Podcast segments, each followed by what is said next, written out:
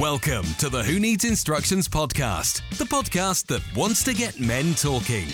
So, thanks for tuning in then. This is the Who Needs Instructions podcast. My name is Matt Young. I will be the host, and each and every week I'll be interviewing a new guest and talking to them about how well or how poorly men communicate.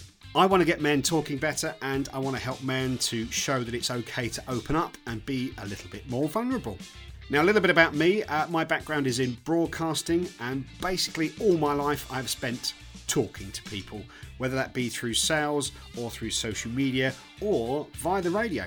This is Who Needs Instructions, the podcast that wants to get men talking. So, what do I want to achieve with Who Needs Instructions? It's as simple as getting men talking to each other.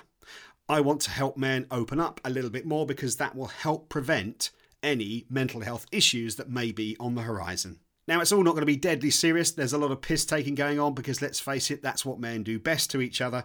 And I want to encourage that because the more you take the piss out of me, the closer the friend you are. This is Who Needs Instructions, the podcast for men who might just need some instructions.